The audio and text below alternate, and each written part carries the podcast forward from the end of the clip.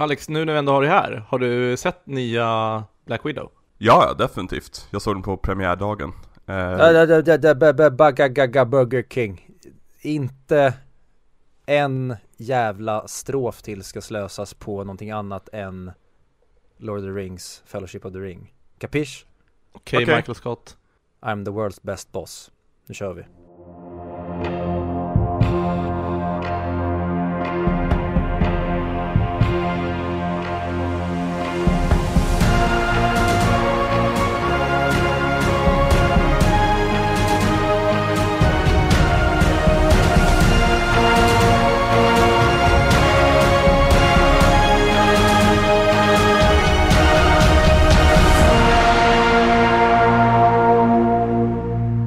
Hej och välkomna till 100 Mic Podcast, podcasten som pratar upp IMDBs topp 100-lista men inte Charlie Chaplin. Verkligen inte Charlie Chaplin. Tack.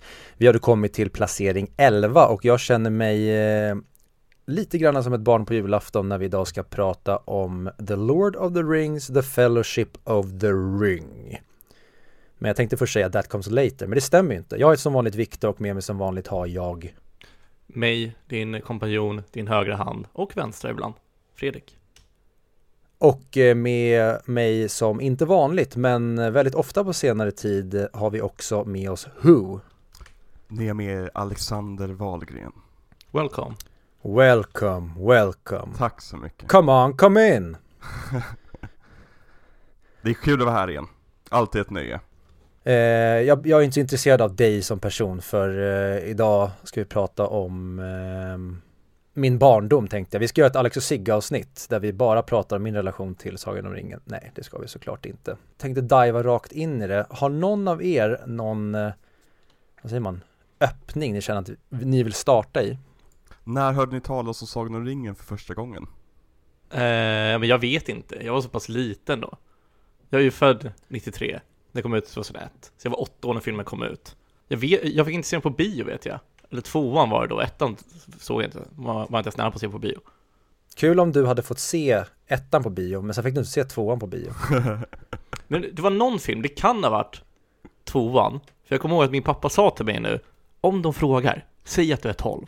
Eller vad nu åldersgränsen var. 11 måste det ha varit. Eh, för jag, jag var ju väldigt, jag var ju väldigt lång och stor när jag var liten, så man kunde ju lätt alltså, tro att jag var fyra år äldre än vad jag är. Men ingen av de filmerna var väl 15-årsgräns? Och 11-årsgräns, då får man ju gå in med, med en sjuåring om man har vuxen med sig. Ah, Okej, ja men det, det var någonting så. Det, det, det, det, kanske inte ens var Sagan om ringen. Jag tror att det kan ha varit Sagan om ringen. Din pappa kanske missförstod reglerna också, så det... Alltså kan det också ha varit. Eh, eller så var det 15 år Men skitsamma, jag, jag minns inte när jag hörde talas om filmen första gången. Hur var det för er?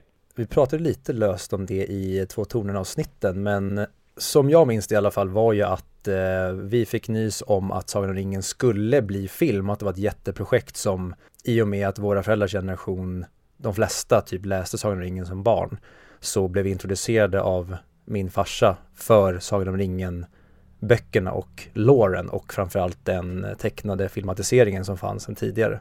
Mm. Och eh, vi började kolla den och så började vi ja, men mentalt preppa oss för det här Samtidigt som det också, jag- eller jag vet inte om det hade kommit då, men det kom ju i alla fall när det började närma sig också att Samtidigt skulle det komma då en Harry Potter-film, så det var ju, jag minns att jag läste Sagan om ringen först eller Harry Potter först, jag läste dem ungefär samtidigt i väntan på filmerna. Jo. Mm. Och jag var ju med på det tåget också lite grann. Men jag tror min absolut första referens jag fick till Sagan om ringen var när jag kollade på min VHS av Titan AI som är en, eh, vad heter han, Bluth, animatören. Eh, en film av honom. Eh, det var en trailer innan för en konstig film med, som skulle heta Sagan om ringen. Och de hypade upp det som satan med att det skulle komma tre filmer samtidigt och allting och jag förstod ingenting. Och vad jag minns så är det enda liksom, fysiska materialet i den trailern var liksom, ringen som plockades upp ur snön. Jag tänkte bara, vad fan är det här för konstig skit? Men sen så intresserade min kompis Pontus mig för det, genom att han hade läst böckerna. Och vi var ute och det var ju så perfekt ålder för att gå runt och leka i skogen. Och vi lekte att vi sköt ner orker och jag tyckte det var jättehäftigt och så åh, fantasy. Och sen som sagt började du och jag i samma veva måste det varit, för att det här var ju bara ett år innan eh, den kom ut så började vi sagt hypa upp för det och, och se den här tecknade filmen om och om igen. Och vi var ute och lekte i skogen i snön och ingen ville vara Sam och så vidare. Stackars Sam. I, ingen ville vara min mormor eftersom Sam i den tecknade filmen såg ut som min mormor. Exakt, exakt. Eh, utan eh, jag var Aragorn, du var Legolas och eh, min lillebror som är tre år yngre än mig som var mycket kortare än oss, han fick såklart vara Gimli Ja, det är klart. När vi lekte.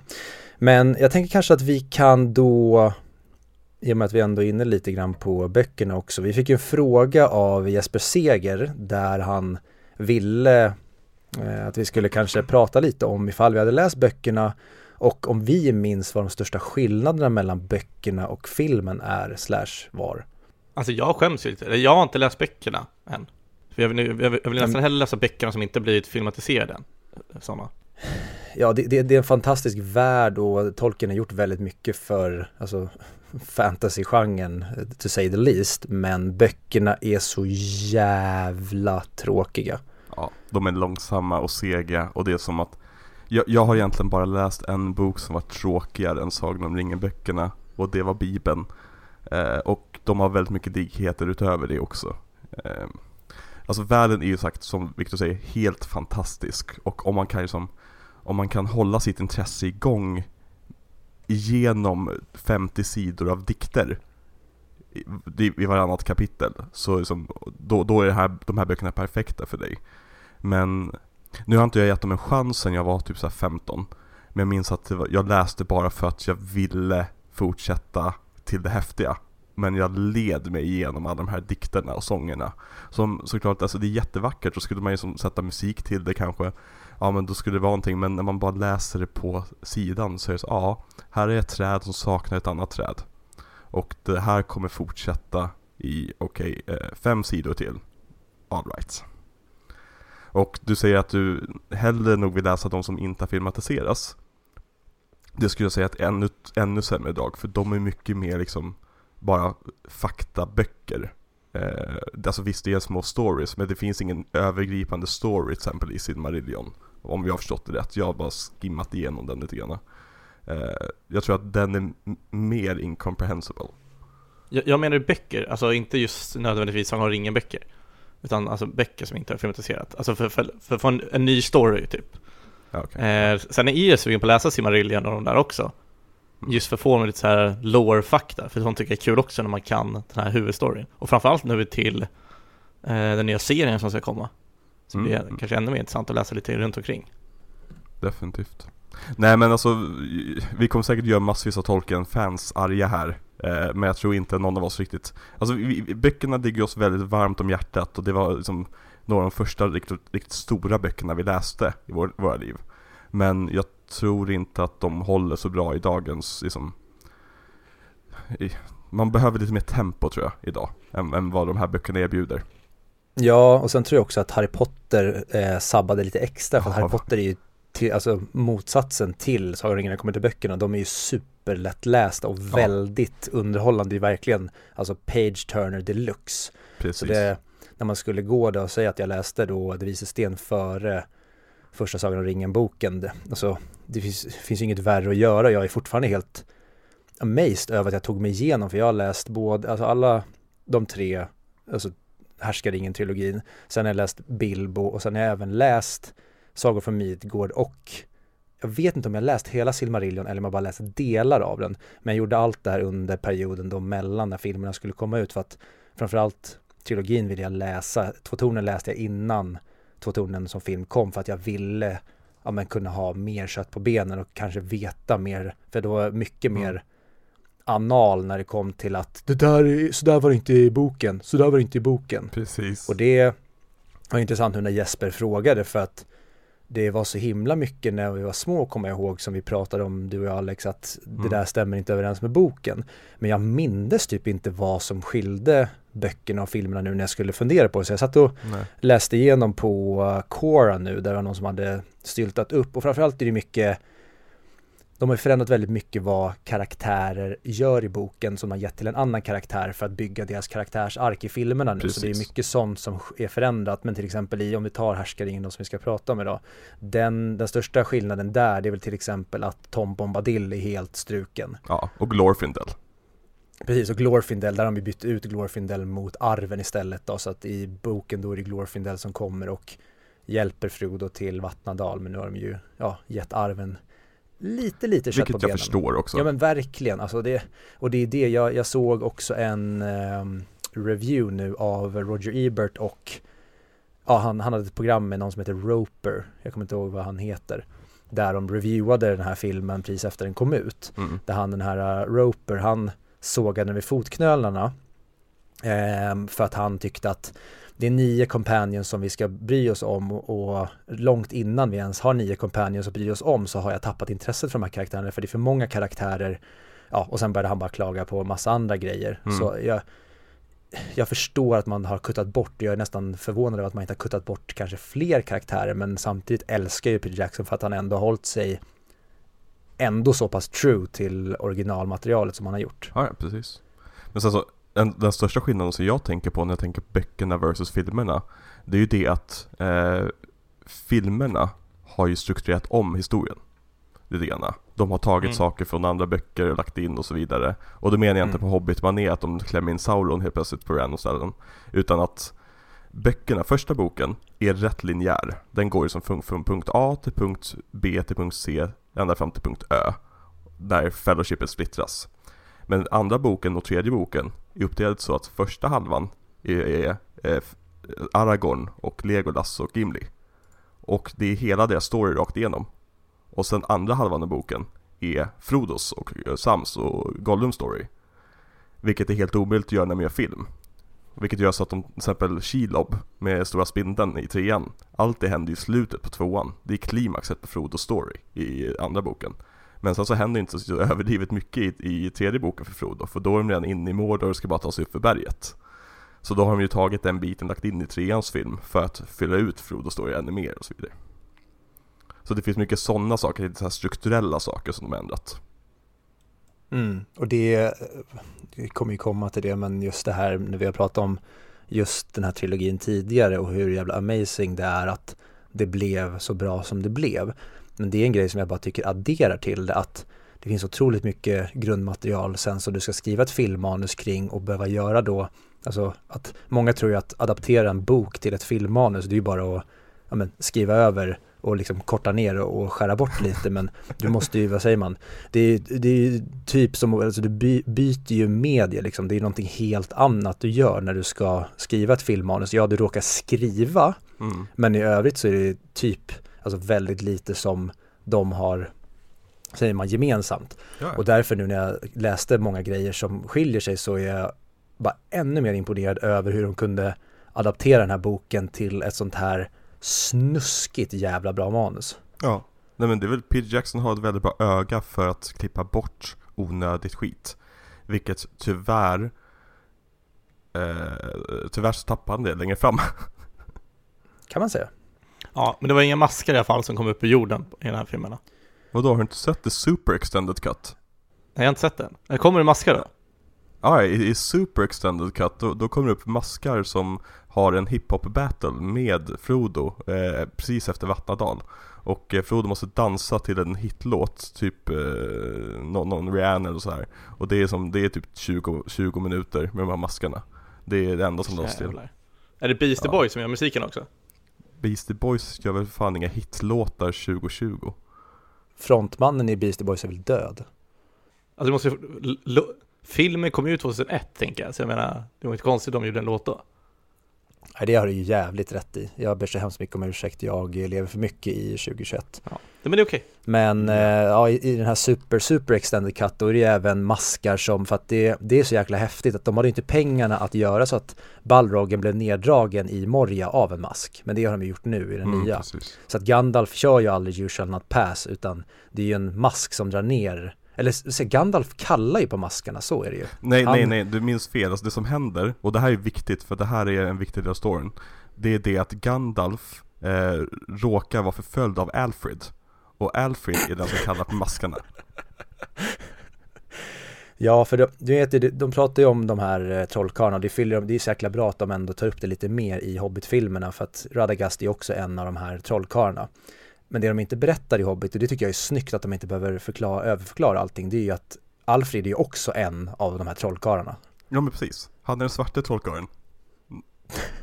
Med bh och pengar i bhn. Ja. Yes, nej men skämt åsido. Eh, om vi kanske ska kanske börja prata om filmen då. Men jag såg nu för första gången på väldigt länge så såg jag theatrical cut istället för extended cut. Mm. Har ni sett båda och eh, har ni båda färskt i huvudet? Jag såg Theatrical Cut rätt nyligen. Jag tror det var för, förra året. Eh, Den fanns på Netflix och jag tänkte, äh, fuck it, jag har inte sett den här versionen på länge. Och den funkar, alltså man förstår ju varför de har klippt ner de här filmerna. De funkar ju väldigt, väldigt bra med det tempot som släpptes på bio. Det är bara det att man vill, man vill ju ha mer eh, när man är ett sånt här stort fan oftast. Eh, jag har inte sett extenden på den här, nej. Än. Eh, men jag ska göra det nu, nu när 4K har släppts. Och man kan se när man har dragit ner det till color grading och Åh nej. gjort allting mycket bättre, eller finare. Vad intressant. Fast de har ju försämrat den här versionen tydligen. Den, de har ju Har de? color-gradat helt, helt åt helvete. Ja, Ja men det finns exempel på YouTube eller, där, där det är mer grått allting. Det, det är inte så färgglatt. Ja precis, exakt. De tar bort all färg i filmen.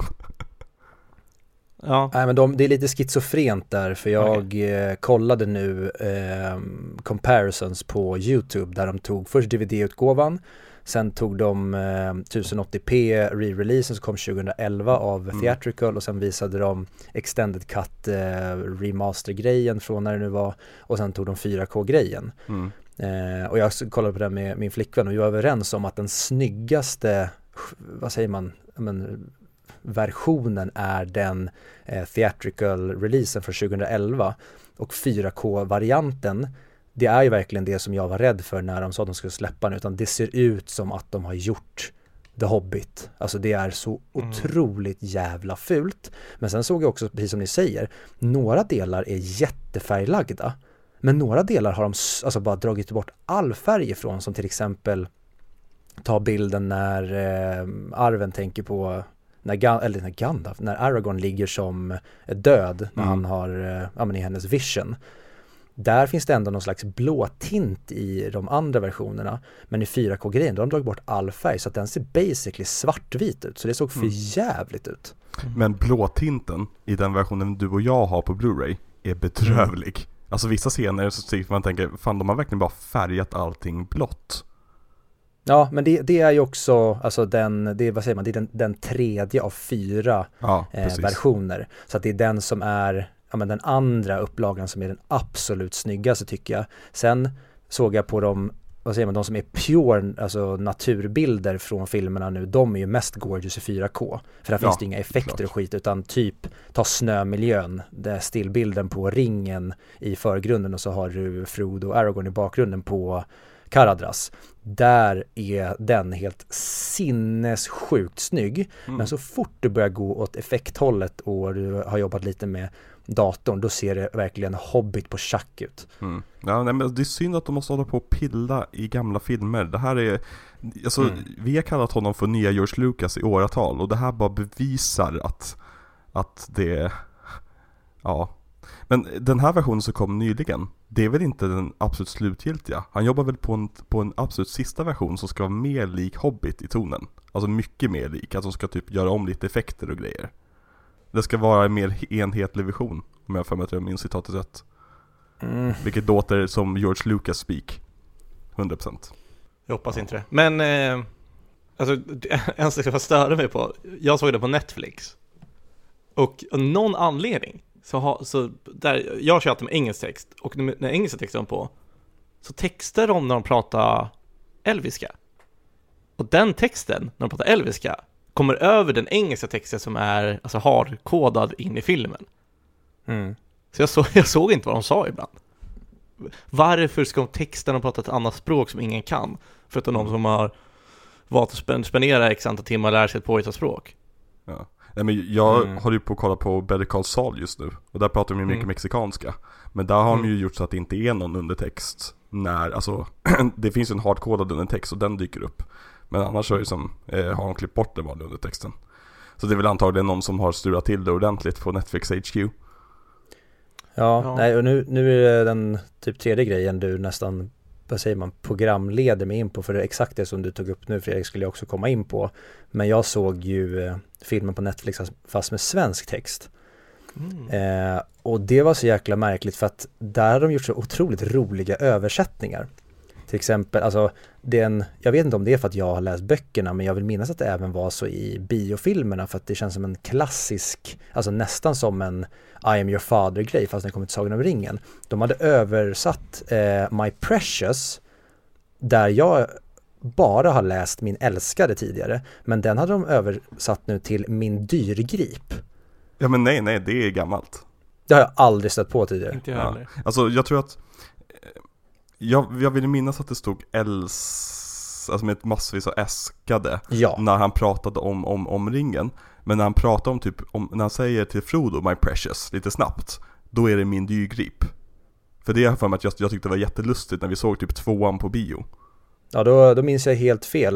Eh, men det ledde mig också över till att, kommer du ihåg Alex som ändå läst, vad säger man, inte, kanske inte originalöversättningen men den översättningen som var när vi var små. Kommer ihåg att de gjorde en re-release med en ny översättning av böckerna typ när vi var i tonåren? Ja, Sexter Ja, så, så jäkla märkligt att de, alltså då verkligen bokstavligt talat översatte dem, alltså rakt över. mm. Och det var lite det de också hade gjort med fler grejer nu i den svenska texten till exempel. Istället för att de eh, döpte, vad heter Sam? Han heter väl Sam Samuel Gamgee. Ja precis, Samuel Gamgee Ja, han hette Samvis. Och det var jättemånga sådana roliga grejer som var så här, men vänta nu, är det någon som är grov jävla Asperger som har skrivit texten här som bara har kört rakt över ord för ord och sen bara slagit ihop dem och inte tänkt på att det kanske finns ett namn. Det är så typiskt Tolkien-nördar Att känna, nej jag måste släppa en egen version där det är rätta namnen, faktiskt. Ja, nej men det var, det var också bara en liten detalj som jag satt och eh, tänkte på. Men om vi kanske börjar då, om vi hoppar över till början av filmen, för jag vet att du och jag Fredrik hade i något avsnitt eh, för länge sedan så pratade vi om det här etablering av en värld som Mm. ja, klassiskt är liksom den, den kanske viktigaste delen när du gör en film och gör en första akt i en film. Och jag måste ändå säga, samtidigt som jag hela tiden med allt jag säger i avsnittet, jag är väldigt Alltså mina glasögon är ju mina barndomsglasögon men jag försöker verkligen se det med nya glasögon nu. Men jag tycker att det typ är den bästa världsetableringen någonsin. Ja, jag, jag kommer ihåg, för det, det har nog varit en av våra mest hektiska diskussioner i podden när vi inte var överens. Jag kommer inte ihåg exakt vad vi var överens över då, men jag kommer ihåg den. Och jag håller med dig. Alltså jag, första minuterna av den här filmen, alltså jag har sett den så många gånger för det är så jävla bra. Och man kommer in direkt och förstår hur världen fungerar tycker jag. Ja, det är helt magiskt hur hon lyckades. Och tydligen, Oj. först så testade man att det skulle vara Leia Wood som läste upp det där. Och sen så testade de även eh, Gandalf. Men de, de tyckte att det inte gjorde det bra för deras karaktärer, tror jag det var. Så, och jag tycker det är perfekt att det är, eh, vad heter hon nu igen? Kate Blanchett. Karaktären? Kate Blanchett, äh, Galadriel. Ja, just det, Galadriel. Men det är väl inte Gala... Jaha, har ni, har ni menar absolut, jag trodde ni menar concerning hobbits I feel it in the water, I feel it in the air Att det är Galadriel, den biten Ja, Ja men the ring passed to Isildur. Ja exakt, precis, exakt Ja, ja, precis magiskt. Jättebra bra grej att de valde Galadriel, hennes röst är så perfekt för det Och att man får verkligen känsla av, av henne som karaktär, att hon är en älv, hon har levt hur länge som helst, hon är tidslös. Och eh, alltså mäktig. Precis, och det boostar ju bara hennes scener senare När de pratar om henne Mm. så här, the lady in the forest Och så bara, aha okej, ja, är det personen vi hörde tidigare? Ja, ja, ja.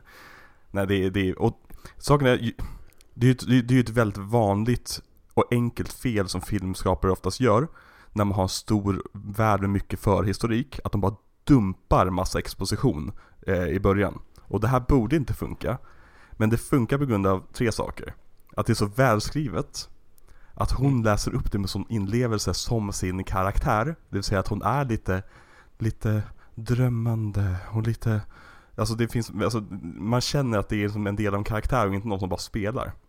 Och nummer tre, they show and tell. De visar oss allt det här som de läser upp. Det är ingen text som kommer upp i början som läser upp allt det här för oss. Utan vi får se Bilbo hitta ringen. Vi får se Isildur bli dödad i vattnet och tappa ringen. Vi får se Gollums transformation. Nej vänta, det kommer ju trean. Men jag förstår vad jag menar. Som det, även vad hon säger de här sakerna så får vi se visuella representationer av det hon berättar upp. Så vi kan mycket lättare eh, som, ta det till oss och knyta an oss till den här världen. Mm. Ja, även fast det liksom nästan är som en upprepning, eller det är en upprepning, att det funkar precis lika bra sen när de berättar om hoberna.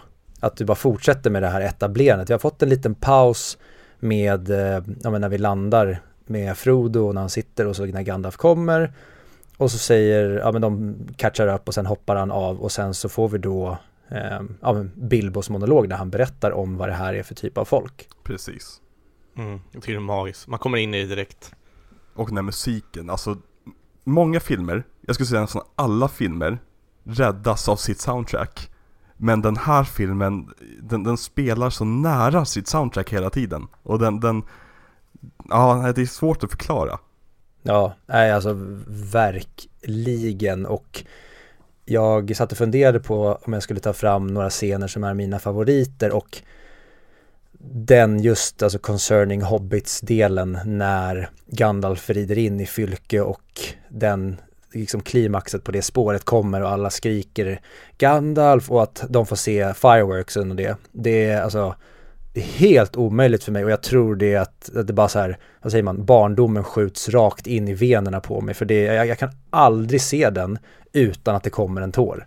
Ja. Det finns vissa saker i ens liv, vissa mediauttryck, vissa låtar, vissa böcker, vissa filmer som är hemma för en. Det vill säga att det Mm. finns ingen tröskel alls för att man ska njuta av det här, utan man kan bara slå på det när som helst, kolla på det i 5-10 minuter, så stänga av om man skulle vilja göra det och man känner sig, åh, nu, nu, nu är jag hemma igen lite grann.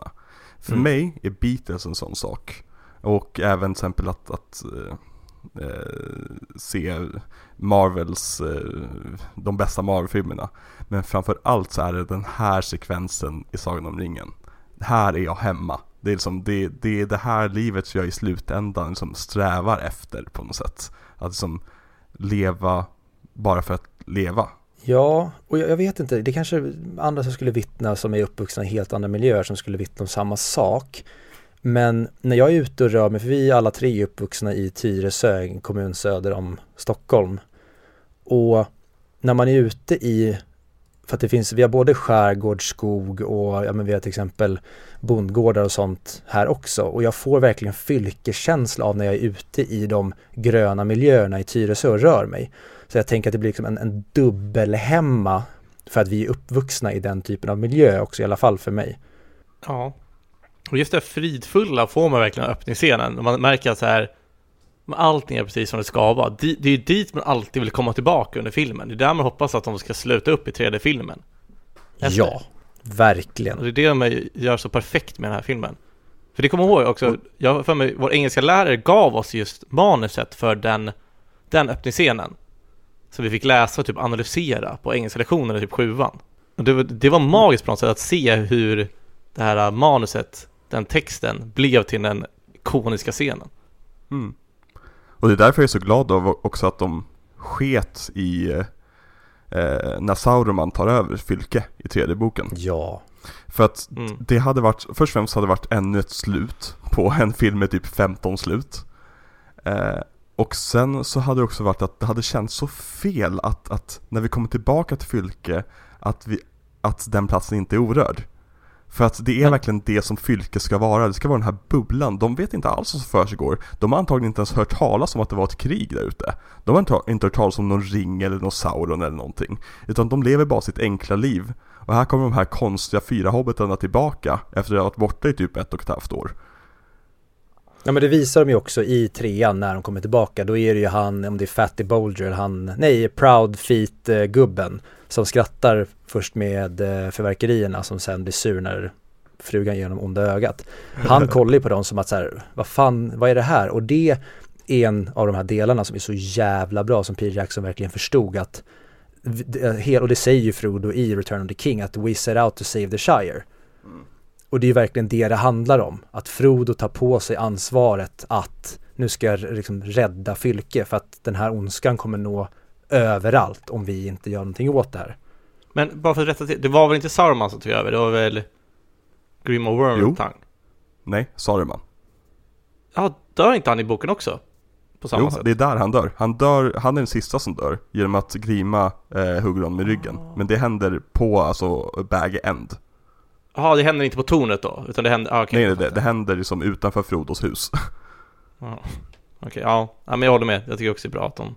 Jo men det är så, en sån sekvens hade nästan känts som att det var det tillagda materialet i filmen. Om de hade haft med det. För det, det känns så, o, så onaturligt att det skulle hända. Alltså med hur, alltså jag vet att det är väl antagligen liksom någon slags verklighetsförankring att i- inte ens Fylke kunde fly från det. Men i den här fantasyvärlden så tycker jag, jag älskar verkligen idén om att Fylke är i sin lilla bubbla och inte bryr sig om resten av världen. Mm. Håller med. Men en scen som jag reagerade på när ni pratade om, alltså, för vi var inne på att prata om musiken, hur när det spelar på soundtracket, scoren och allting. Eh, det är när Frodo vaknar upp i Riverrun. Rivendell. Vad sa du? Rivendell. Ja men Rivendell. Eh, och han, han träffar alla hobbits igen. Sen blir det lite så här halv motion-aktigt och alla bara skrattar och kramar varandra. Ja, det är en Jag- väldigt, väldigt lame scen. Men den jag är gillar gullig. inte den scenen. Alltså, det har inte åldrats bra tycker jag. Och, och greenscreenen när de står och pratar där är helt bedrövlig. Det är någon uh, nephew som har fått kia in dem, för de har typ vita linjer runt huvudet. Ja, jag tycker det är typ den sämsta effekten eller sämsta datorarbetet i hela filmen. Men jag tyckte inte den var så bedrövlig som jag mindes den. Det kanske var för att jag just var på, alltså jag var på, jag, hade, jag väntade mig att den skulle vara sämre än vad den faktiskt var. Men också en grej eh, som jag tycker att de här då 4K-versionen sabbar, det är att det jag tycker en del av briljansen med framförallt den här filmen, sen blir det mer CGI-bonanza ju längre vi går i de kommande filmerna. Men den här filmen, den är så himla praktisk och så himla down to earth så mycket som det bara går. Och jag gillar att Peter Jackson, han jobbar med väldigt snabb klippning och gömmer så jäkla mycket i mörker och skuggor Ja, utan att det känns forcerat. Det är bara så jävla snyggt. Typ ta bläckfisken. Den effekten är inte klockren idag. Men i och med att det sker i nästan svartvitt ljus och det är vatten och det är snabb klippning så funkar den fortfarande över, eller 20 år exakt senare. ja. och ta Cave Trollet. Oh my god, alltså det är helt sinnessjukt. Men där använder ju de, ju en, en typ av effekt som knappt används längre för att den är för tidskrävande. Och det är egentligen att du skannar en, en, en modell. Du skannar en modell och får en fotorealistisk bild som du sen bara klistrar över ditt CGI-skelett. Så att själva trollet i sig, det enda som är CGI så att säga, med citationstecken som ni inte ser just nu, är liksom ögonen som rör på sig och munnen som men annars är den fotorealistisk liksom som en hinna över hela, hela, hela monstret. Det är ju Men- samma effekt som de gjorde i The Matrix. Ni vet alla, alla gånger de snurrar runt om, det här är bullet time. Mm. Hela, hela vet du, området runt omkring dem är CGI-at, alltså skapat i en dator. Men det ser fotorealistiskt ut för att man tog bilder av dem, jätte, jätte, jätte högupplösta bilder och sen bara klistrade på i efterhand. Vilket folk inte gör längre för att de tänker att ah, men det här kan jag skapa istället. Mm. Men just det där med Cave-trollet så var det en som skrev in också. Eh, det var Erik Olofsson. Han skrev Tack för en superbra podd. Börjar redan nu tagga inför ert fellowship-avsnitt. För att förstå det sjuka som Peter Jackson och company åstadkom brukar jag jämföra med årsbanan från 2001 Harry Potter. Jämför trollet i flickornas badrum i Harry Potter med trollet i Moria. Och ni har nycklarna för den ena franchisen är 100 mick och den andra inte. Återigen tack för en superbra podd. Och jag tror att han menar 100 mick, alltså det är bra i det här fallet. Jag tänkte ju säga tvärtom att ja, han menar Jaha. att 100 Mick är alltså trollet i Harry Potter. Tack så mycket. tack, tack för den här kritiken. Eh, nej men, och, och jag kollade nu efter jag såg filmen också, på trollet i Harry Potter. Alltså det är så jävla fult. Om man, alltså, Jo, speciellt när man jämför. Den effekten har ju åldrats. Men den ska också vara lite mer cartoonish och, och det, det är ju en lite mer fantasifull värld. Så jag tycker, jag, den tar mig aldrig ur den när jag ser filmen. Men ja, alltså skillnaden är ju natt och dag. Men det är ju Weta. Det, det var ju här Weta liksom ble, satte sitt, liksom, satte ner foten i effektvärlden och sa att hej, vi är bäst. ILM, ILM är inte längre de bästa, utan vi är de som är bästa. Ett litet inhouse produktionsföretag liksom. Mm. Eh, och Wedda är ju, alltså Ja, vi, har- vi har redan pratat om två tornen, men deras effektarbete på två tornen är ju det mest sinnessjuka som någonsin har gjorts på film, typ. Det, det finns inte, alltså bara utvecklingen mellan film 1 och film 2, ett års utvecklingstid, är liksom, den är gigantisk när det kommer till effektarbetet. Mm. Ja, Ja, nej, alltså jag, jag håller verkligen med och en grej som jag också så jag sörjer med Hobbit, det är alltså Peter Jacksons kärlek i de här filmerna till miniatyrer och att allting är gjorda i dubbla uppsättningar för att det ska passa olika storlekar och beroende på vilket shot vi ska ha och vad vi ska spränga och vad som ska gå sönder så Ja. har vi gjort allting för hand. Alltså det känns som att han är en, han gör liksom Warhammer fast på film och Precis. det går inte att komma undan och jag såg en liten, eh, vad säger man, behind the scenes grej där de pratar om just det till exempel, om jag tar scenen när Andy Serkis eh, kryper med dräkten i eh, vatten. Mm. Just den natten hade det snöat så det låg snö på där han skulle krypa i forsen. Mm. Men då tog de bara alla stora lampor, allting med värme så att de kunde få bort snön därifrån. Mm. Men vattnet var ju fortfarande svinkallt men ändå så gjorde han det här och de höll på liksom en hel dag och filma den här scenen. Precis. Och det var, de sa det, det är just det verkligen karaktäriserar hela den här inspelningen att vi vi, vi, vi, gjorde, eller vad säger vi, vi tog aldrig bort någonting för att det ansågs för svårt att utföra utan vi gjorde det bara så bra som det bara gick Mm. och så visade det sig att även de grejerna som de trodde skulle vara för dåliga visade sig sen när de väl skulle använda att fuck, det här blev ju hur bra som helst. Mm. För att de vågade gå the extra mile och verkligen ta i från tårna istället för att fega ur och använda sig av green screen och massa jävla skitgrejer utan de tog green screen där green screenen skulle fylla sin funktion. Mm. Men jag tror, jag, har två, två saker att säga om det här. Först och främst, Peter Jackson. Jag tror att man misskaraktäriserar honom. Eh, om man säger att han som älskar de praktiska effekterna. Jag tror att han om någon har bevisat att han gillar de som han ser som de bästa effekterna. Vilket är anledningen till att han gick över så jäkla snabbt till CGI-bonanza, även i, redan i tredje filmen. Jag tror inte att han har någon slags inneboende kärlek till det praktiska, utan jag tror att helt enkelt det var det som Wella sa var bäst, och därför litade han på dem. Men sen så blev det mer, an, mer kostnadseffektivt och mer tidseffektivt att antagligen bara fixa saker med CGI, och därför gick han över till det. Jag skulle bara rekommendera eh, Corridor Crew, så jag tror vi har nämnt tidigare i den här podcasten några gånger. Som eh, har en videoserie på sin YouTube-kanal som heter VFX Artists Reacts. Och de har eh, två, eh, två stycken avsnitt om eh, Fellowship och eh, alla de filmerna, alltså t- originaltrilogin. Och så har de även en person från Weta på plats när de pratar om resten av effekterna i typ Hobbit-filmerna. Och det är så informativt och man blir så mindblown av alla de här små sakerna som perspektivförskjutningarna och bara det att eh, Bilbo och Gandalf är så otro, otroligt olika storlekar men ändå ska de kunna ge Gandalfs hatt och stav till Bilbo för han ska ställa dem i hörnet. Och hur fan gör man det när man har perspektivförskjutning? Alltså det, det går... Och kameran rör sig. Exakt, och kameran rör sig samtidigt, vilket så här, det, det är bara för att Peter Jackson vill show off att de har de här effekterna.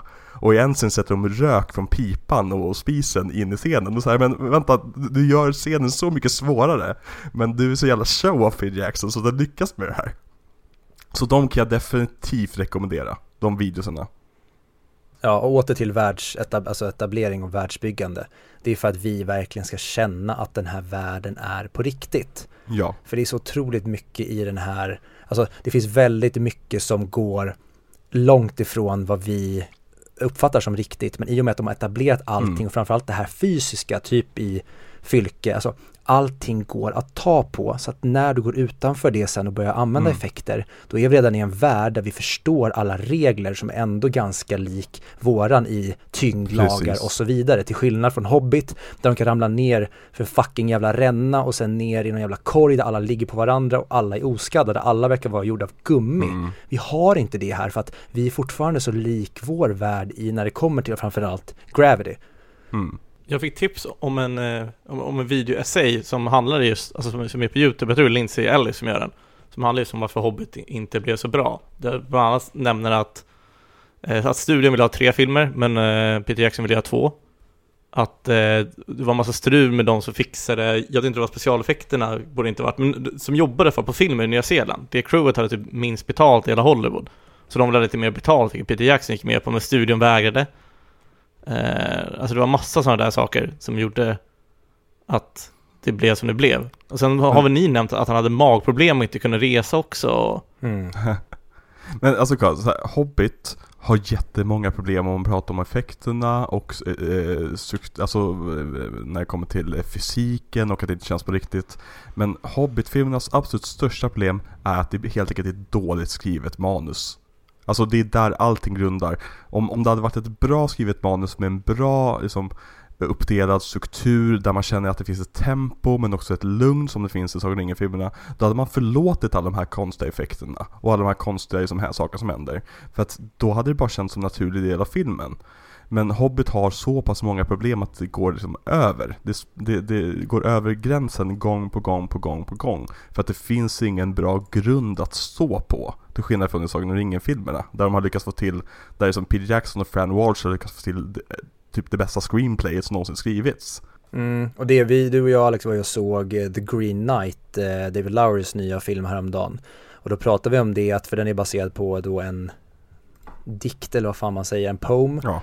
Eh, och då, då tyckte jag att den kanske saknade lite i det här, ja men vad säger man, i, jag hade velat ha att den blev ännu mer galen eller ännu mer konventionellt berättad story. Men där var filmen så fruktansvärt jävla snygg att mycket räddades upp.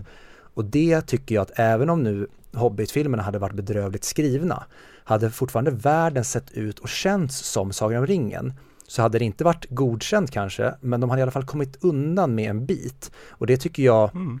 även med musiken i Hobbit-filmen, att den är så himla lat komponerad, för det känns som att Ja. de bara tagit Sagan om ringen-skåret och sen gjort en remix på mycket, och det tycker jag är så jävla tråkigt med hela den, att ingenting där kan jag ta i försvar typ, utan allting är motsatsen till det, eller motsatsen, det är inte det som jag älskade med originalfilmerna och därför blir jag så upprörd över att de inte ens kunde få till någon bit med den här ambitionen och den här kärleken. Och som du säger Fredrik med effektteamet, när Hobbit-filmerna gjordes, då var vi inne i en tid där det var ju nästan som, ja, vad ska man säga, någon jävla alltså en upphandling om där den som kan göra det för lägst pris vinner. Så att alla pengar, eller vad säger man, alla löner för typ effektarbetare Mm. och hur mycket tid de fick på sig var verkligen pressade i botten för att de ville få saker gjorda så snabba som möjligt. Precis. Och det hatar jag för att jag, eller en sak också som jag älskar med Sagan om ringen-filmerna det är att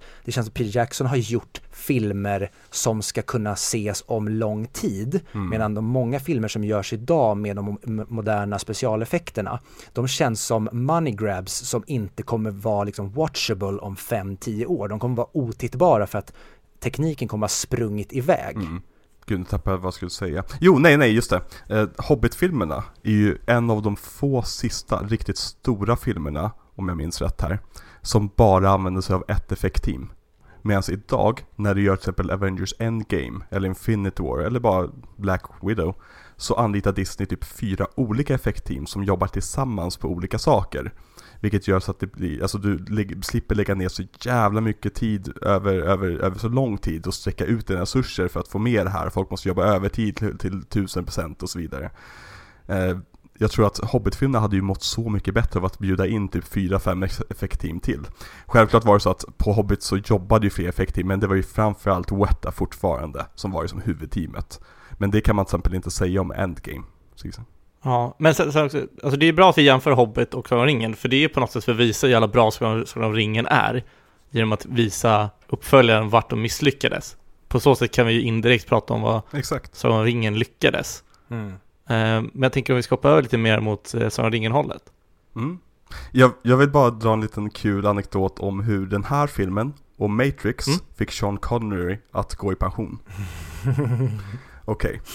I slutet på 90-talet så eh, hade Sean Connery varit med i Ja, han var, han var jättekänd förr i tiden, han var med i väldigt mycket stora filmer. Men på slutet av 90-talet började han vara med i lite, lite skitfilmer som inte gick så bra. Han tyckte att liksom så här, men jag förstår inte rollerna längre, jag vet inte vad det här är. Han var med i The Avengers, alltså den engelska eh, spionfilmen. Eh, gick skitdåligt, folk tyckte att men, det här var bedrövligt. Så fick han frågan om så här, men du, vill du spela, vill du spela Gandalf i en Sagan om ringen filmatisering? Sa han, ja, jag förstår inte riktigt den rollen. Vad då ska jag spela någon slags trollkarl eller, vadå? vad då? Nej, nej jag tror jag tackar nej till det här, tack så mycket. Och sen så fick han äh, frågan om så här, men du, det kommer en film här som heter The Matrix. Eh, vill du spela mentorn i den filmen, Morpheus? Nja, vad, vad då? Det handlar om några som bor i datorer, jag förstår inte riktigt den här rollen. Men nej, jag tror jag säger nej den här gången. Och den blev också en jätte, jättesuccé och han ångrade valet. Sen kom hans agent med ett förslag så här, men du, det kommer en jättestor film som heter League of Extraordinary Gentlemen. Där du ska spela Alan Quartermain som är som mentorrollen och liksom den, den gamla räven som leder hela gruppen. Sean Connery sa att nja, jag, jag förstår inte riktigt den här rollen, vadå, ska, ska jag vara någon slags odödlig jägare? Men okej, okay, jag har sagt nej alla andra gånger och då har det blivit jättebra, så fuck it, jag säger ja den här gången. Jag gör den här rollen, även fast jag inte förstår den.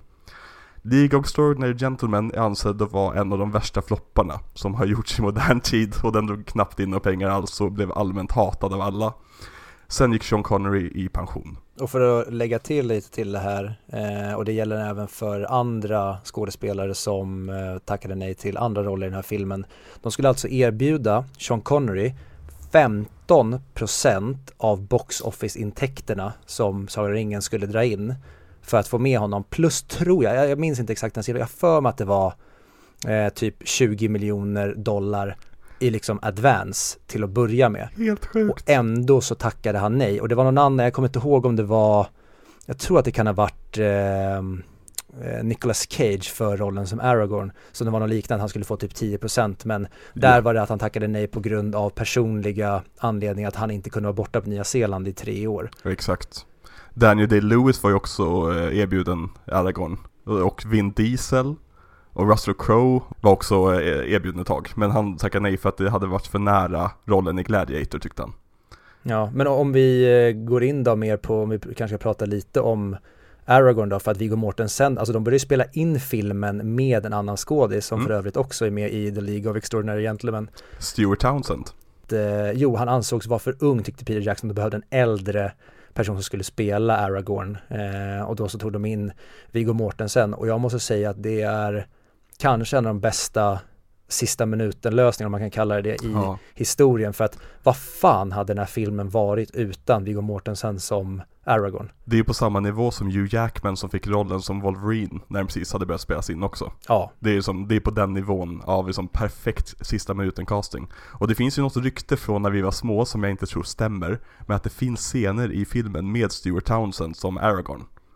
Eh, men det, det är ju så här obekräftat, jag hade hittat någonting, men det var ett rykte som gick när vi var små. Mm. Och jag tror också på grund av att Viggo Mortensen kom in sent i processen, för det såg jag en intervju förut med eh, Peter Jackson där han pratade om det, att han var helt jävla blown away av Viggo Mortensen för att han kunde köra och köra och köra. Och han sa det att han tog bokstavligt talat sönder sin kropp i den här rollen. Alltså hans händer var liksom trasiga han slog ut tänder, han bröt tår, han fick hjärnskakning. Alltså han sa det, han, han bara körde rakt in i kaklet hela tiden och mm. var redo att liksom go again, go again, go again. Och det, ja, vissa misslyckas i liksom sina toner när det kommer till rolltolkning och det, men Aragorn är, alltså, the heroes hero. Jag förstår ja. verkligen, alltså den, säger man, hans karaktärsark som de bygger upp i de här tre filmerna, att när det är dags för honom att bli kung, då är det så här, ja, jag kan ju typ inte se någon som är mer värd att vara kung än du. Nej, nej men precis. För, för det är många småsaker som gör som du säger så slätar ju sönder sin kropp. Alltså, eh, till exempel så hade han ju bara sitt, det, det riktiga stålsvärdet i alla fighting-scener istället för det andra aluminiumsvärdet som de hade för att kunna filma det som var mer säkert. Men också han som var deras alltså svärdmästare som tränar dem sa också det att eh, Viggo Mortensen är antagligen den bästa svärdsmannen som han någonsin har tränat. Och då märker man verkligen att han ger allt för den här rollen. Och man vill ju nästan hellre mm. ha en sån än ha någon stjärna som kanske går in halvdant. Precis, och lite divig om det. Exakt. Viggo Mortensons första roll, nej första roll, nej, första scen som spelade in för, för filmen är Weathertop, ja. när han slåss mot Nazgul. Och uh, han kommer in med den energin. kan ni fatta liksom resten av skådespelarna bara oh jävlar, okej vad har vi här att jobba med? Ja. Men han var ju känd liksom på sättet som liksom den som tog sin roll som absolut mest seriöst. Han satt ju och lagade sina egna kläder när han fick hål i kläderna. Och liksom, eh, eh gick runt med sitt svärd hela tiden för att liksom känna sig som Aragorn. Och han, han hade ju aldrig fäktats innan den här filmen. Han fick en crash course bara typ några dagar innan filmen, filmen skulle börja. Och ändå, alltså han, han är så naturlig, naturlig naturbegåvning. Och tyvärr så känner jag inte att han har gjort så mycket mer av värde i sin karriär efter det. What the fuck? Jag tycker allt, ja men var, varje, varje film jag ser med honom efter den här har känt så här, aha okej, mm, det här var inte riktigt enda vägen fram. Mhm. Viktor, vill du svara på det? Ja, Ja, jag jag vet inte, alltså han, vad var han vann sin Oscar för? Var det Green Book eller var det för Mr. Fantastic eller vad han heter? han, det var väl eh, Mr Fantastic. Ja, han blev nominerad för Green Book. Captain Fantastic. Captain Fantastic. Nej, han blev nominerad också, han vann väl inte? Nej, han har inte vunnit någon. Jag tror han blev nominerad för Green Book, Captain Fantastic och Eastern Promises. Han har, aldrig, han har aldrig vunnit. Han har blivit nominerad för Eastern Promises, Captain Fantastic och Green Book. Hmm. Ja, intressant. Ja, då, ehm, men Vad men. tycker jag ni om. Sean Bean som Boromir? Jag älskar det. Om man pratar om eh, kanske Christopher Nolan då som har fått kritik på den som vi pratade om i Inception-avsnittet Fredrik, det här med de känslomässiga bitarna. Mm. Att Peter Jackson får verkligen till alla karaktärer och deras Ja. relationer i den här. Sen ja, okej, vissa glöms bort. Mary Pippin kanske inte får så mycket att göra i just eh, den här filmen till exempel och att de skriver om eh, vissa saker för att de ska få mer substans. Men till exempel relationen, alltså både, både, både Aragorns, alltså vad han har, ehm, den pressen han har på sig och vad hans öde är. Men även tyckte jag den här gången, jag lade märke mycket mer till Boromir och Aragorns relation och framförallt vad Boromir kommer från för håll och vad han har för syn på grejer. För att tidigare tyckte typ vid Councilet när de ska ta fram The Fellowship att han är en egoistisk bara gaphals. Men jag kan verkligen förstå honom när, för att det är ju verkligen Gondor som håller Mordor at bay. Det är de som Mm. håller dem borta från resten av er. Så jag kan verkligen Mm. förstå att han kliver in med att han tycker att ringen borde tas med till Gondor. Och det gillar jag också så jäkla mycket i den här då framförallt ja men Boromir versus Aragorn och då när, när Boromir misslyckas och att när Boromir i slutet då men accepterar Aragorn som den framtida kungen för att Aragorn Ja. har verkligen gjort sak efter sak efter sak i Boromirs ögon där han har misslyckats. Och att han hela tiden, som typ när han tar upp ringen på, på berget från snön.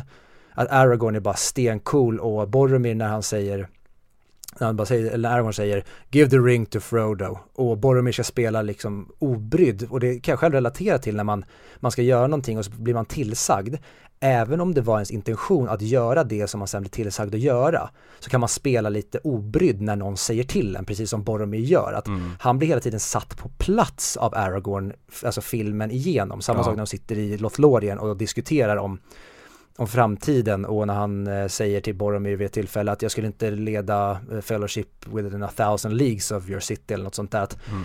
Boromir växer hela tiden på grund av alltså, spegelbilden av Aragorn och jag älskar sen sluttampen med de två i scenen när då Aragorn på något sätt inom citationstecken förlåter honom trots det här enorma sveket när han faktiskt tar ringen av Frodo. Precis. Och man tycker så synd om Boromir också när han försöker ta ringen av Frodo. Ja, Det går som direkt från att han, han är hotfull till att han ligger och gråter för att han inser vad han har gjort. Så fort Mm. liksom ringens makt försvann från honom. Mm. Och, det, och sen så får, får han sin hjältedöd med att han, han får rädda Mary Pippin i, i den mån att han i alla fall gjorde så att de inte dog. Eh, nu Ja. blir de ju tillfångatagna men, men han, han ger sitt liv för det här uppdraget till slut. Inser att det här är så mycket större än mig själv. Antagligen på grund av att han nyss eh, inte kände igen sig själv när han försökte ta ringen från Frodo. mm. Ja, wow. Kan det här vara Orlando Blooms bästa roll? Men det är väl hans första roll också? Hans första? Ja, för han kom ju precis ut från dramaskolan vet jag, när han skulle spela in där. Nej, han var ju med i Black Hawk Down precis innan. Men det här, de släpptes ju Ah. i samma år, så jag tror nog att de spelade in Fellowship först. Ja. Eh, och att han kanske fick rollen Black Hawk Down just på grund av det. Men eh, Okej. ja, nej men annars hade han någon cameo i någon film som heter Wild bara. ja och jag tycker att eh, Legolas funkar mycket bättre i den här än i resten av filmerna. Varför det? Mm, här är han ju inte superhjälte. Nej, precis, utan här, här är han mycket mer alltså, nedtonad och jag gillar när han ställer sig upp eh, i The Council och säger Have you heard nothing Lord Elrond has said? Mm. The ring must be destroyed. Att då när han liksom, man ser hans relation med Aragorn där på councilet och sen när Aragorn säger You have my sword, att han direkt bara Alright, I'm in, jag följer den här snubben och där får vi direkt ytterligare sånt här ark, eller Aragorn-ark där, okej okay, här har vi en snubbe som följer Aragorn redan nu. För han Precis. känner honom uppenbarligen och han vet, han, han har väl förmodligen redan sett The Future King här, eller liksom ledaren. Mm. Mm. This is Aragorn, son of Arathorn. Men om man skulle fortsätta på Aragorn då, för det, jag, jag, också grejer som, jag vet inte om nu den här, för att vi skulle prata om den podden och kanske jag skulle vara lite mer kritisk eller lite mer analytisk när jag såg filmen nu. Men jag tycker det syns så tydligt, alltså Aragorns rädsla i ögonen när han tar upp svärdet efter Boromir har droppat det, alltså the blade that was broken. Mm. Och när Arven kommer och pratar om honom, om hans eh, öde. Mm.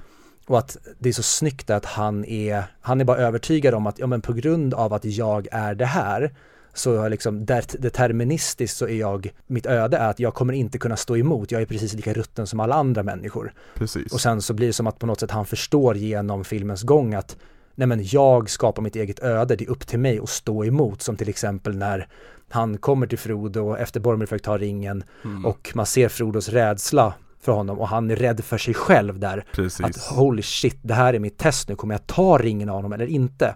Och så klarar han det Mm. och sen när, fru- när han säger det, run! Och så vänder han sig om och bara går in i en hord av Urukai. Man ser att så här, all right, Ja. nu är han Neo, nu har han förstått att han är the one, nu är han ledaren och Precis. en, också en scen efter det som, som jag var helt annorlunda för mig den här gången, det var när ehm, Legolas säger att ah, eh, Frodo och Sam har nått andra stranden. Mm. Och att han bara helt självklart, och man bara ser hans liksom, pondus när han säger att nej men så länge vi eh, håller varandra, eller liksom true to each other, Mm. så, liksom, så kommer brödraskapet leva vidare. Jag kommer inte lämna Mary och Pippin i sticket så länge vi har krafter kvar. Precis. Och man bara ser på Gimli att han bara "Åh!" att bara så här, shit den här snubben skulle jag kunna Mm. bokstavligt talat springa mig halvdöd för. Exakt. Ja men det är som, det är, nu nu säger jag, jag har inte tänkt på det tidigare. eh, Men det är just i det ögonblicket när han stänger Frodos hand, om jag minns rätt, som han liksom är, inser att jo, jag är nog faktiskt gjord till att bli kung.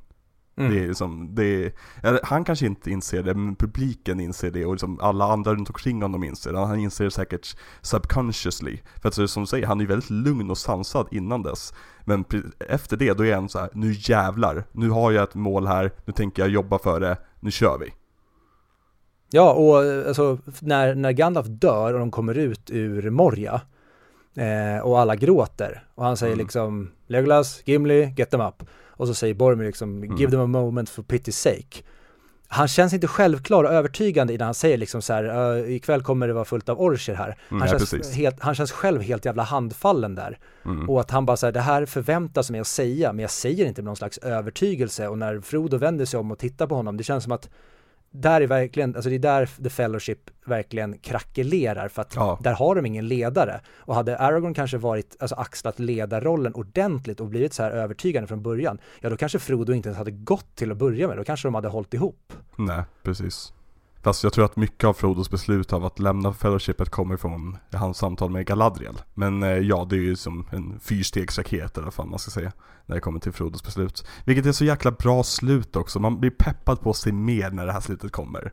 För det är som så här, ja, Frodo och Sam går iväg på sitt äventyr och vi kommer ha vårt äventyr. Och vi vet alla vart det här kommer sluta och det kommer sluta i häftiga saker. Mm. Och en, en anledning till varför jag tror att varför den här är min absoluta favoritfilm och inte Konungens återkomst som jag också älskar alltså villkorslöst. Det är för att den här det slutar med ett misslyckande. Mm, All, alltså brödraskapet splittras men vi har fortfarande en hoppfull slutkläm på det. exakt. Att Frodo är ändå glad att han tog beslutet därför, och det är också när Frodo gör sitt hero moment och liksom hör Gandalfs ord i huvudet och sen bara hoppar i båten. Mm, Att det är fortfarande, allting åt helvete, Boromir är död, Gandalf är borta, brödraskapet är splittrat och det känns som att vi är på en väldigt mörk plats. mm. Men vi har den här klassiska, eh, inte fantasy, men liksom äventyrshoppet kvar. Det finns Precis. där, det håller på att slockna, men det finns fortfarande där och det är det jag tror att jag gillar mer med den här än med Return of the King för att Mm. Return the King är liksom slutet på storyn, slutet gott, allting gott. Här Ja. är vi ändå, våra hjältar är skitiga och liksom går på knäna. Ja, och det, det är intressant att du nämner just det här med hoppet, för att man skulle kunna tänka sig att de fortsätter på grund av att det finns hopp. Nej, jag skulle säga att hoppet finns på grund av att de fortsätter. Och det är därför är så Mm. jäkla starkt när det här att Frodo behöver inte fortsätta här. Han har gjort mer än vad som var väntat av honom. Han tog på sig mycket mer än vad han trodde han skulle göra. Han skulle tekniskt kunna vända tillbaka hem här och känna att ja, men jag gjorde i alla fall, jag, jag tog det, ringen kanske till Vattnadal till slut och så vidare. Men han bestämmer sig för att nej, det måste vara jag här. Nu, nu, nu är det jag som gäller, nu kör vi. Jag och Sam fortsätter. Mm. Ja, verkligen. Och eh, om man kanske då ska, nu, nu, vi pratar ju om att i tvåan så är det ju Sauron som är skurken. Eh, men jag tycker det är så amazing att, framför, eller Christopher Lee är en fantastisk skådis, men att Saurons karaktär funkar. För nu var det så komiskt tyckte jag att se att han pratar nästan till kameran hela tiden. Alltså det är jätteroligt hur Sauron typ pratar till oss hela tiden, för Mm. innan vi ens har fått se honom så, så säger han liksom For that is why you have come, is it not? Och sen så får man se honom säga den repliken till Gandalf och innan har han eh, liksom narraterat det hela. Och sen även senare när han som pratar till, eh, till Sauron, då kollar han rakt in i kameran så att det blir nästan som att vi är Sauron och det tänkte jag att det här hade kunnat falla så jävla platt i fel händer, alltså om det hade varit en mindre begåvad skådis än Christopher Lee. Mm. Definitivt. Eller någonting ni har tänkt på. Ja, ja, alltså han bär ju den här rollen. Men det här är också bara ett, ett till exempel av den här liksom, alkemin som uppstår i den här filmen. Att det är massor av saker som inte borde funka, det här borde inte gå ihop, men på grund av alla de här små, små sakerna som de gör så, så, så går allting ihop. Som att Christopher Lee som, han har bara liksom sin inneboende pondus. Han kan så skrika längst upp på ett torn och vi bara okej, okej, jag, jag håller med dig.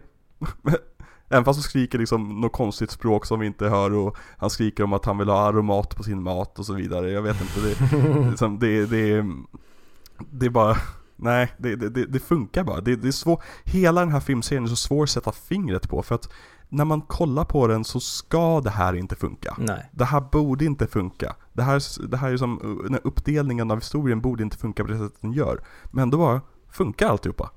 Ja, det är helt jävla fucking unbelievable och om man kanske då kommer till mer då i det här grounded i filmen för till exempel att det är så roligt att eh, till exempel Elrond, han är ju verkligen en outspoken rasist. Han liksom, Ja, ja. alverna är bäst, alla andra arter är så jävla below oss och han när man, typ en av hans första dialoger med Gandalf, det är att han bara säger att människor är svaga, de kommer gå under, de är fan sämst. Och jag gillar verkligen hans, eller så här, alvernas, deras naivitet och narcissism och sen att det blir då att vi börjar typ automatiskt heja på människorna för att de är helt utdömda och det är en sån jäkla bra plantering till allt det här.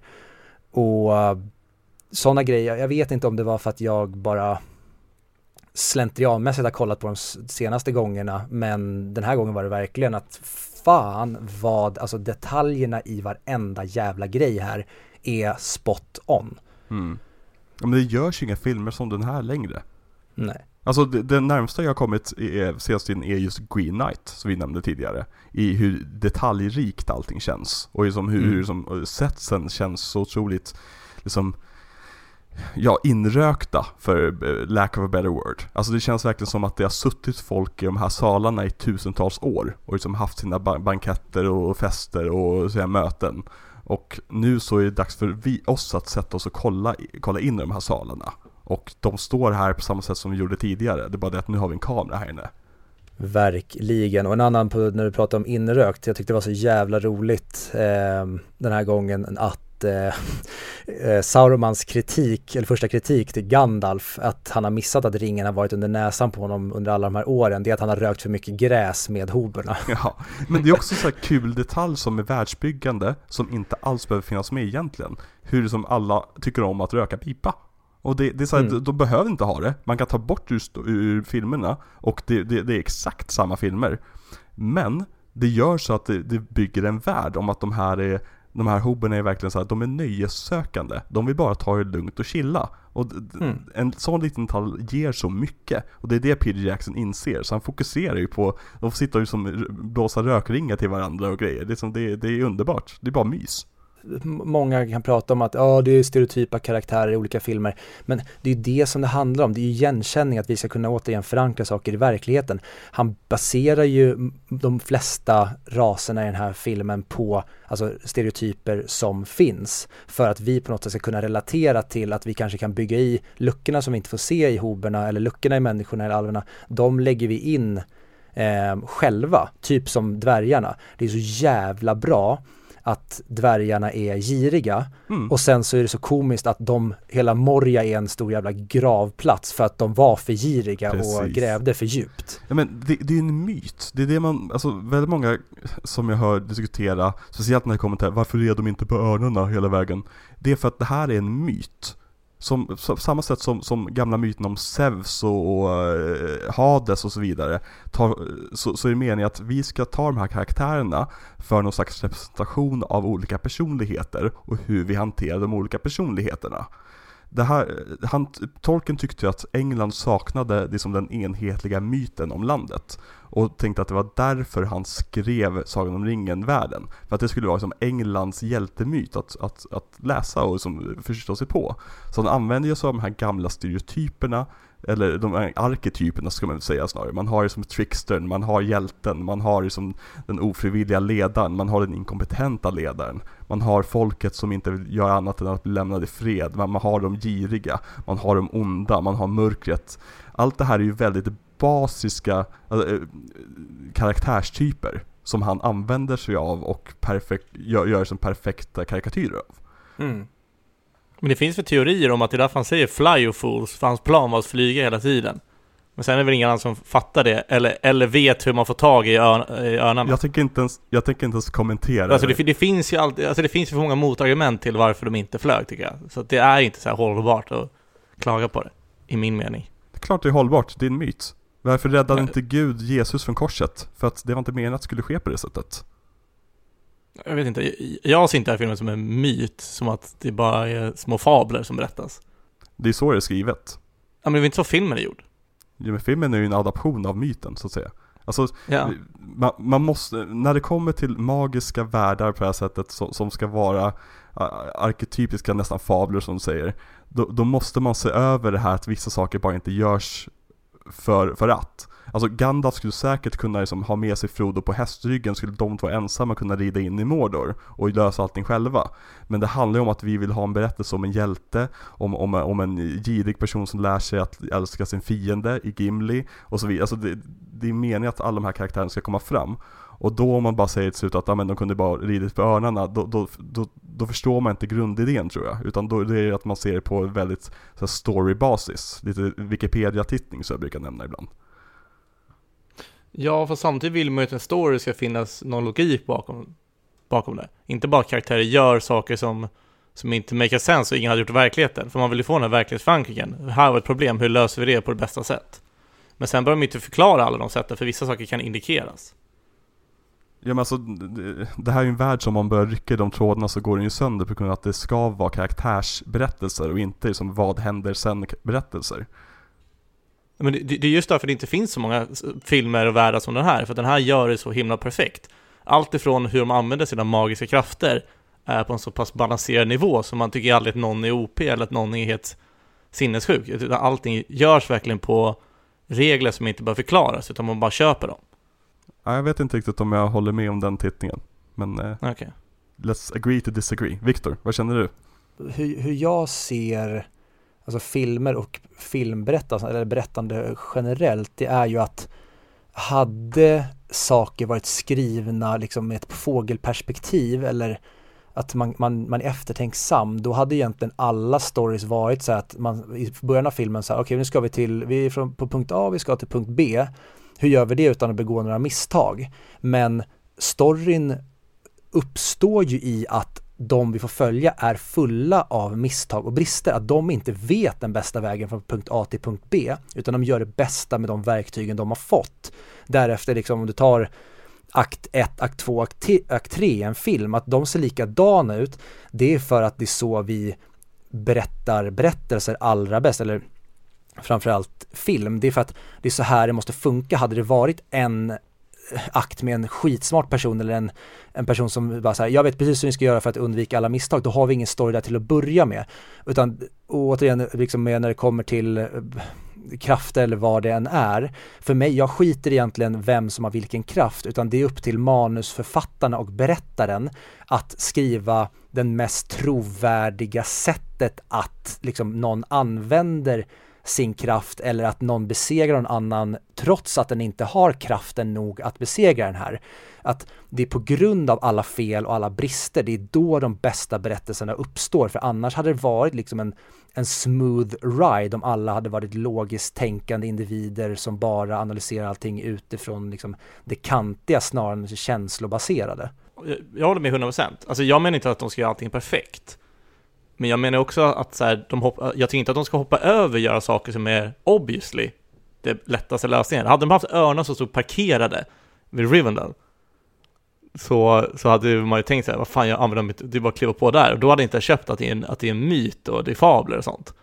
Örnar hade inte gjort det. Nej, exakt. Men, det är det jag menar, det finns ju anledningar till att det inte händer. Det går ju att alltid argumentera båda för att. Jag gillar inte bara, men ta, men, vi kommer ju alltid tillbaka till samma exempel, men ta sequel, Star Wars när han helt plötsligt börjar spruta el och förstöra alla skepp i hela eh, där, då tycker jag så här, men vänta nu, det här passar inte in i storyn. Han är ju för overpower. Och jag tycker att så länge man hittar en bra balans på det hela så gör det ingenting för mig om det sker misstag eller de kanske inte följer den mest logiska lösningen, för det gör de inte i Nolan-filmerna heller som jag älskar.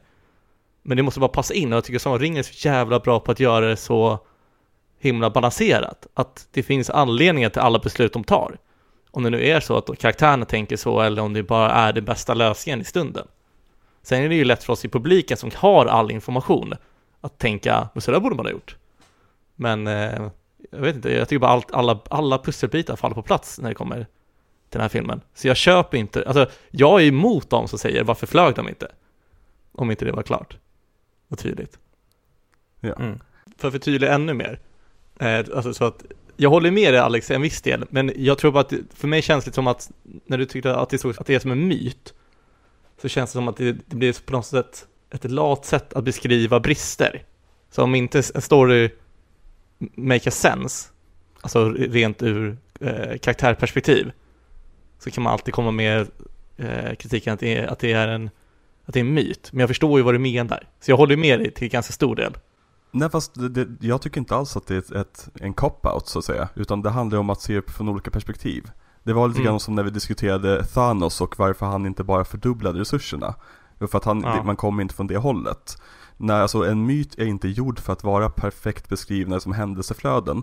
Utan det ska vara en, en story om karaktärer som har brister och sen växer med de bristerna Eh, speciellt när det kommer till hjältemyter och så gam, gamla stories. Alltså kollar du på, på Zevs karaktär så finns det ju ingen som helst liksom han begår ju misstag hela tiden, han liksom förvandlar sig till en tjur och sätter på Europa liksom, en kvinnan i Europa. Kontinenten? Eh, liksom, Nej.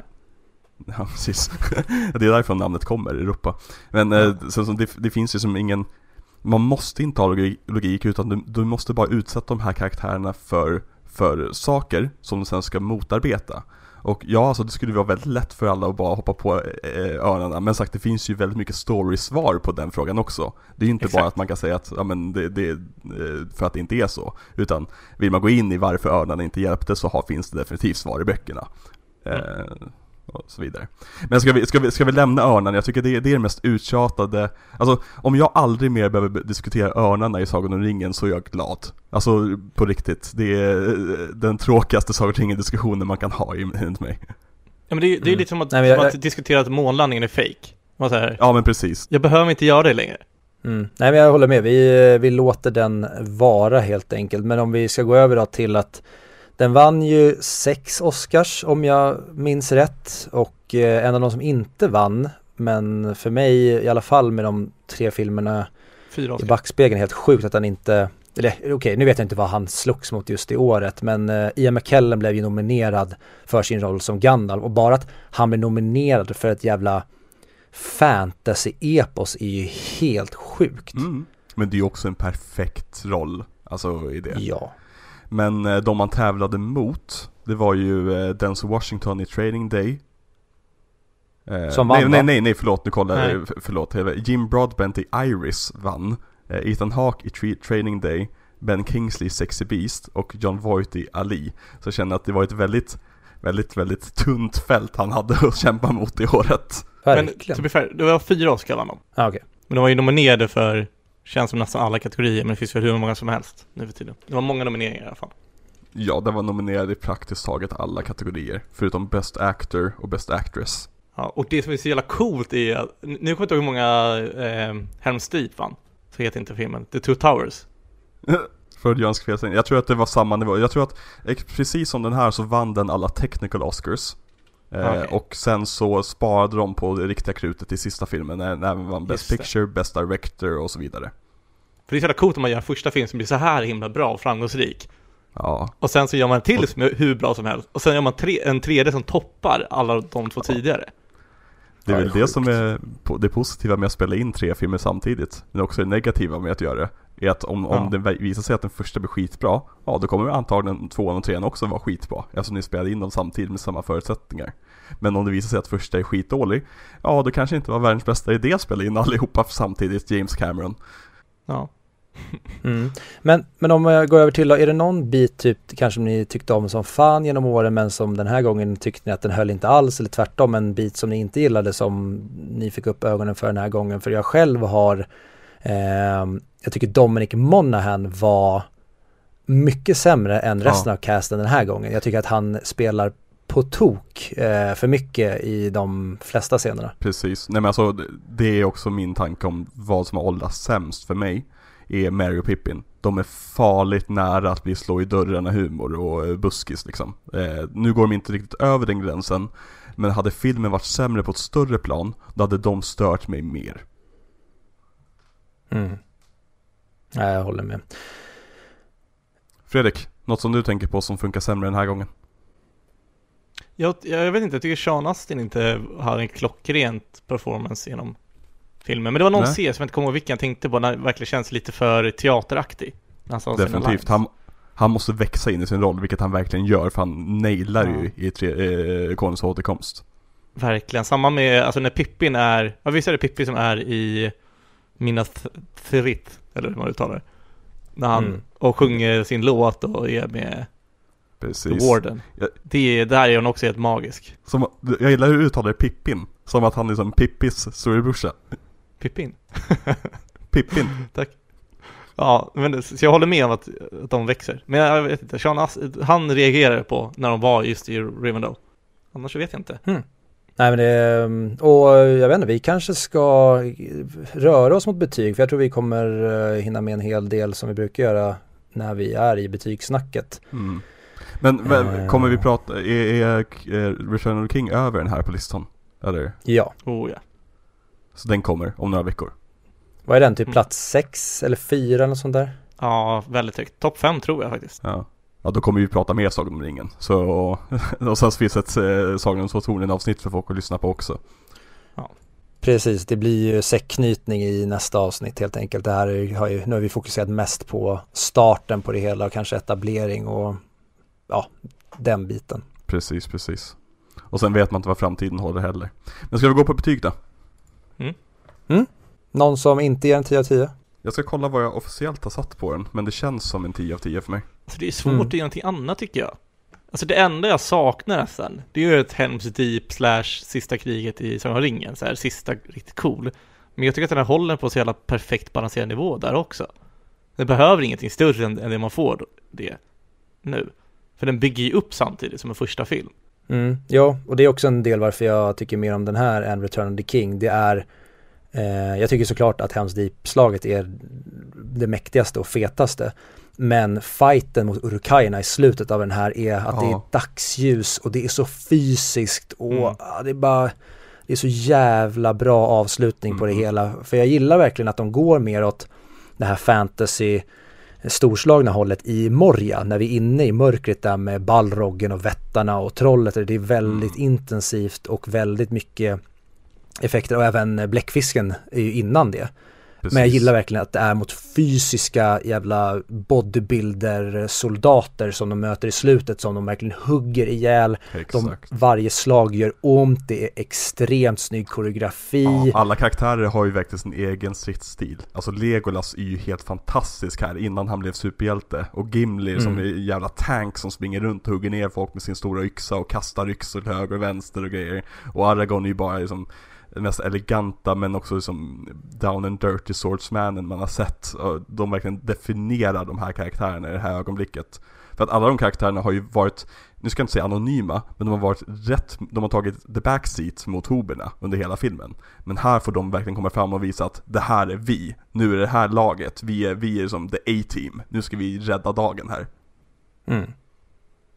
Mm. Ja, episkt. En annan grej som jag tyckte, det är, om man, vad säger man, om man ska förlöjliga lite, i, när de är i Moria så eh, säger ju Gandalf när de kommer in i den stora salen att jag har råd att ehm, köra lite mer ljus här. Ja, just det. Mm. Jag, Tänkte jag, jag tänkte på det så här, tänk om det ljuset som väcker vättarna, bara att de tar lite tid på sig och sen så skyller han allting på Pippi när han välter ner den där grejen i hålet. Det är därför han blir extra upprörd.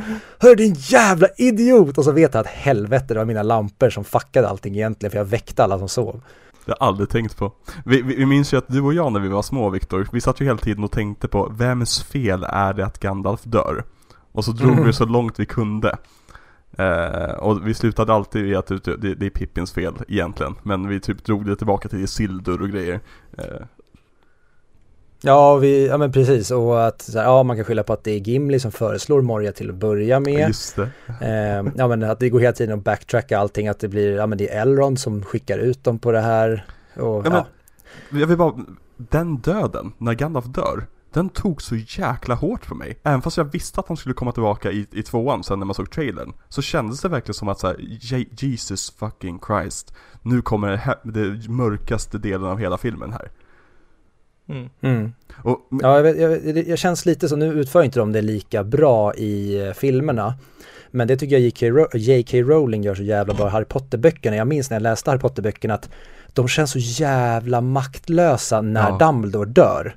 Man behöver den här tryggheten och Precis. ledaren. Och det fanns verkligen inte i Harry Potter på samma sätt som de har Aragorn som axlar i den här. nej. Och det är verkligen när han faller ner där bara Flyer fools, det bara oh shit. Mm, precis. Vad kommer hända nu? Ja, nej. Men okej, vart sätter ni den här på uh, 100 topplistan då? Ett. Tycker det är den bästa som, av alla filmer som någonsin har gjorts. Ja, Requiem for a Dream då? Eh, Requiem for a Dream är ju, vad ska man säga, om, om man tittar mer som bara en om, om jag ska gå liksom till så här, om, vi går ner mer på filmskapar, eh, om vi går mer så här filmskolehållet Ja, eh, och hur mycket den får med att, hur, hur påtaglig den blir i den här ångesten och karaktärernas mörker så är den också, ja, men om man skulle säga att de här är båda topp två men det är just det här, vad den gör, vad jag har för relation till den, vad den har för förutsättningar, vad den tar för risker, vad det är för cast, vad det är för musik. Alltså den här filmen, det är för, det är liksom, vad säger man, en miljard olika eh, ingredienser och en av dem borde falla och dra ner den här filmen en bit. Men det finns ingenting för mig som drar ner den här en bit, utan jag kan slå Mm. på den här filmen när som helst. Och jag satt förra veckan hemma hos min pappa och käkade middag med eh, min familj, eller mina syskon och hans eh, sambos familj. Och då skulle alla få säga sin favoritfilm och då var jag inne på så här, hmm, är det, är det Härskaringen, är det Requiem for a Dream eller vad är det?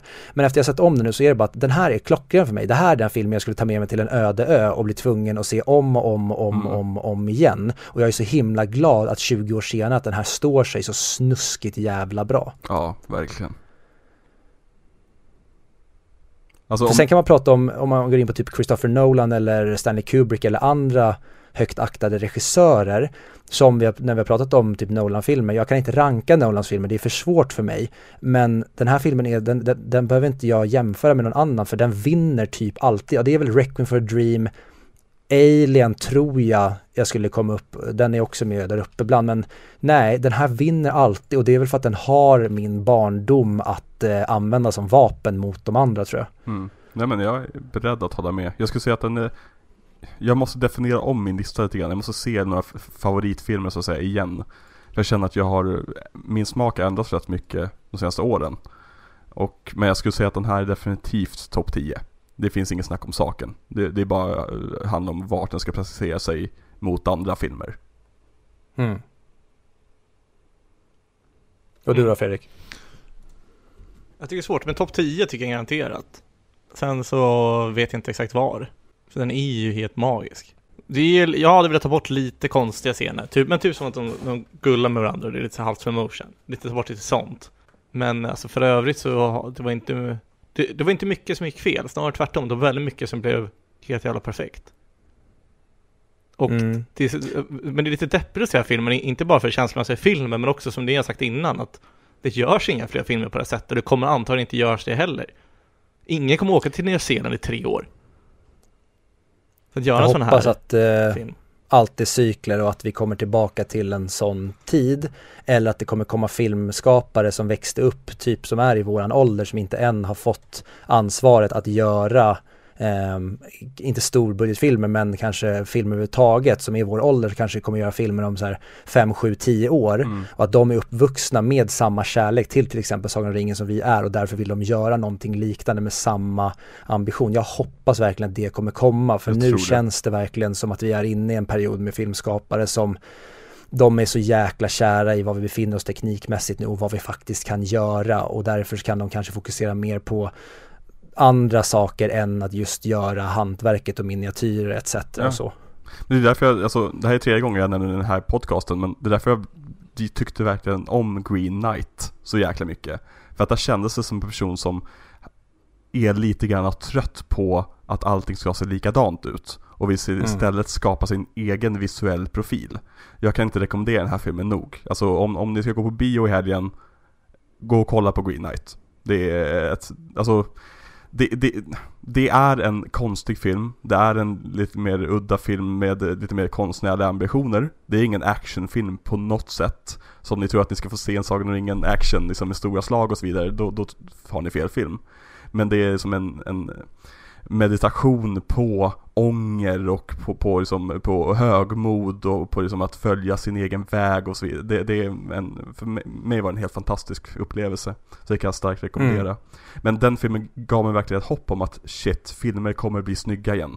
Filmer kommer inte bara se likadana ut. Och så jag älskar Marvel-filmerna. Jag älskar den, den franchisen. Men mitt största problem med den franchisen är när allting ser likadant ut. Allting har samma färgpalett och allting ser liksom slätstruket ut. Men där har vi typ Guardians of the Galaxy-filmerna som sticker ut ur mängden. Och även Endgame skulle jag säga har en, en helt annan färgpalett än allt annat i Marvel. Men de har tyvärr satt en standard i Hollywood om att man behöver inte bry sig så mycket om att det ska se vackert ut, utan det ska se häftigt ut. Som, mm. Jag tror att det började med Transformers, om jag ska vara helt ärlig. Men jag, jag, tycker att det är på väg tillbaka det här som att göra vackra tavlor, göra bilder som du visar för oss istället för att det ska hända så mycket som möjligt. Och det ser jag positivt fram emot.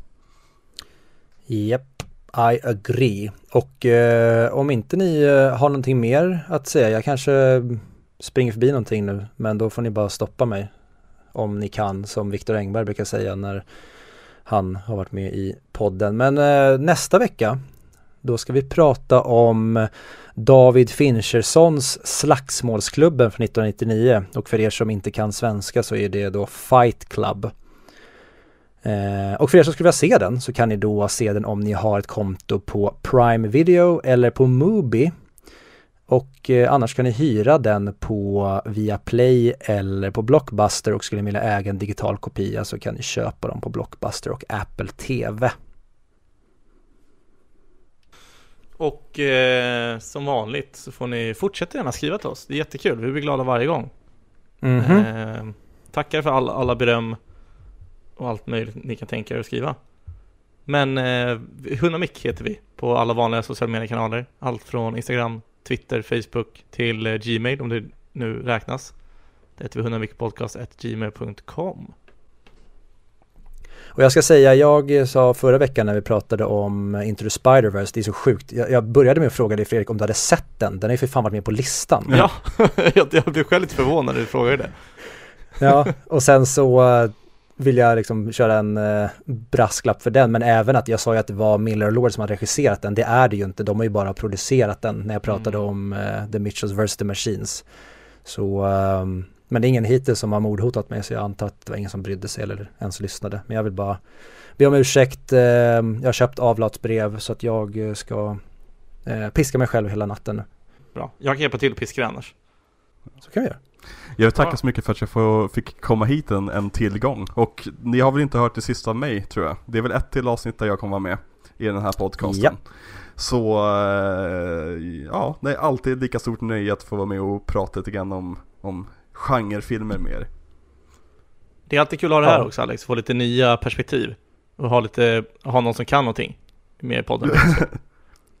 Ja, vi, vi, är bara, vi är bara tjänstestyrda tyckare som inte kan någonting annars. Mm. Eller vad jag brukar säga, vi kan allt, vi vet allt, vi har aldrig haft fel. Ja. Min hemlighet är att jag, det låter bara som att jag kan allt det här. Ja men säger man bara saker med tillräckligt mycket pondus i rösten så kan man övertyga vem som helst. Exakt. Exakt. Jag är uh, podcastvärldens Leonardo DiCaprio ur Catch Me If You Can. Mm. Bra film. Väldigt bra film. Mhm. Är den med på listan? Tyvärr No. inte. Det, det borde den. Den borde vara på topp 5 på listan. Tycker du så? Erik? Ja. Jag tycker att det är en av de absolut bästa filmerna som någonsin gjorts. Det är den hörni. filmen som får mig att Ja. älska ja Steven jag Spielberg. måste tyvärr dra. Ja. Så vi, eh, vi får ta avrunda. Vi avrundar. Ja. Men hörni, vi, eh, lyssnarna, vi eh, hörs nästa vecka och tills dess så säger vi ju Harakiri. Harakiri. Jaha, du sa det snabbt. Fan. Ja. Ska vi försöka synka det? Ett, två, tre. Harakiri. Är Nej, vi skiter i det där. Nej, hej då. Hej.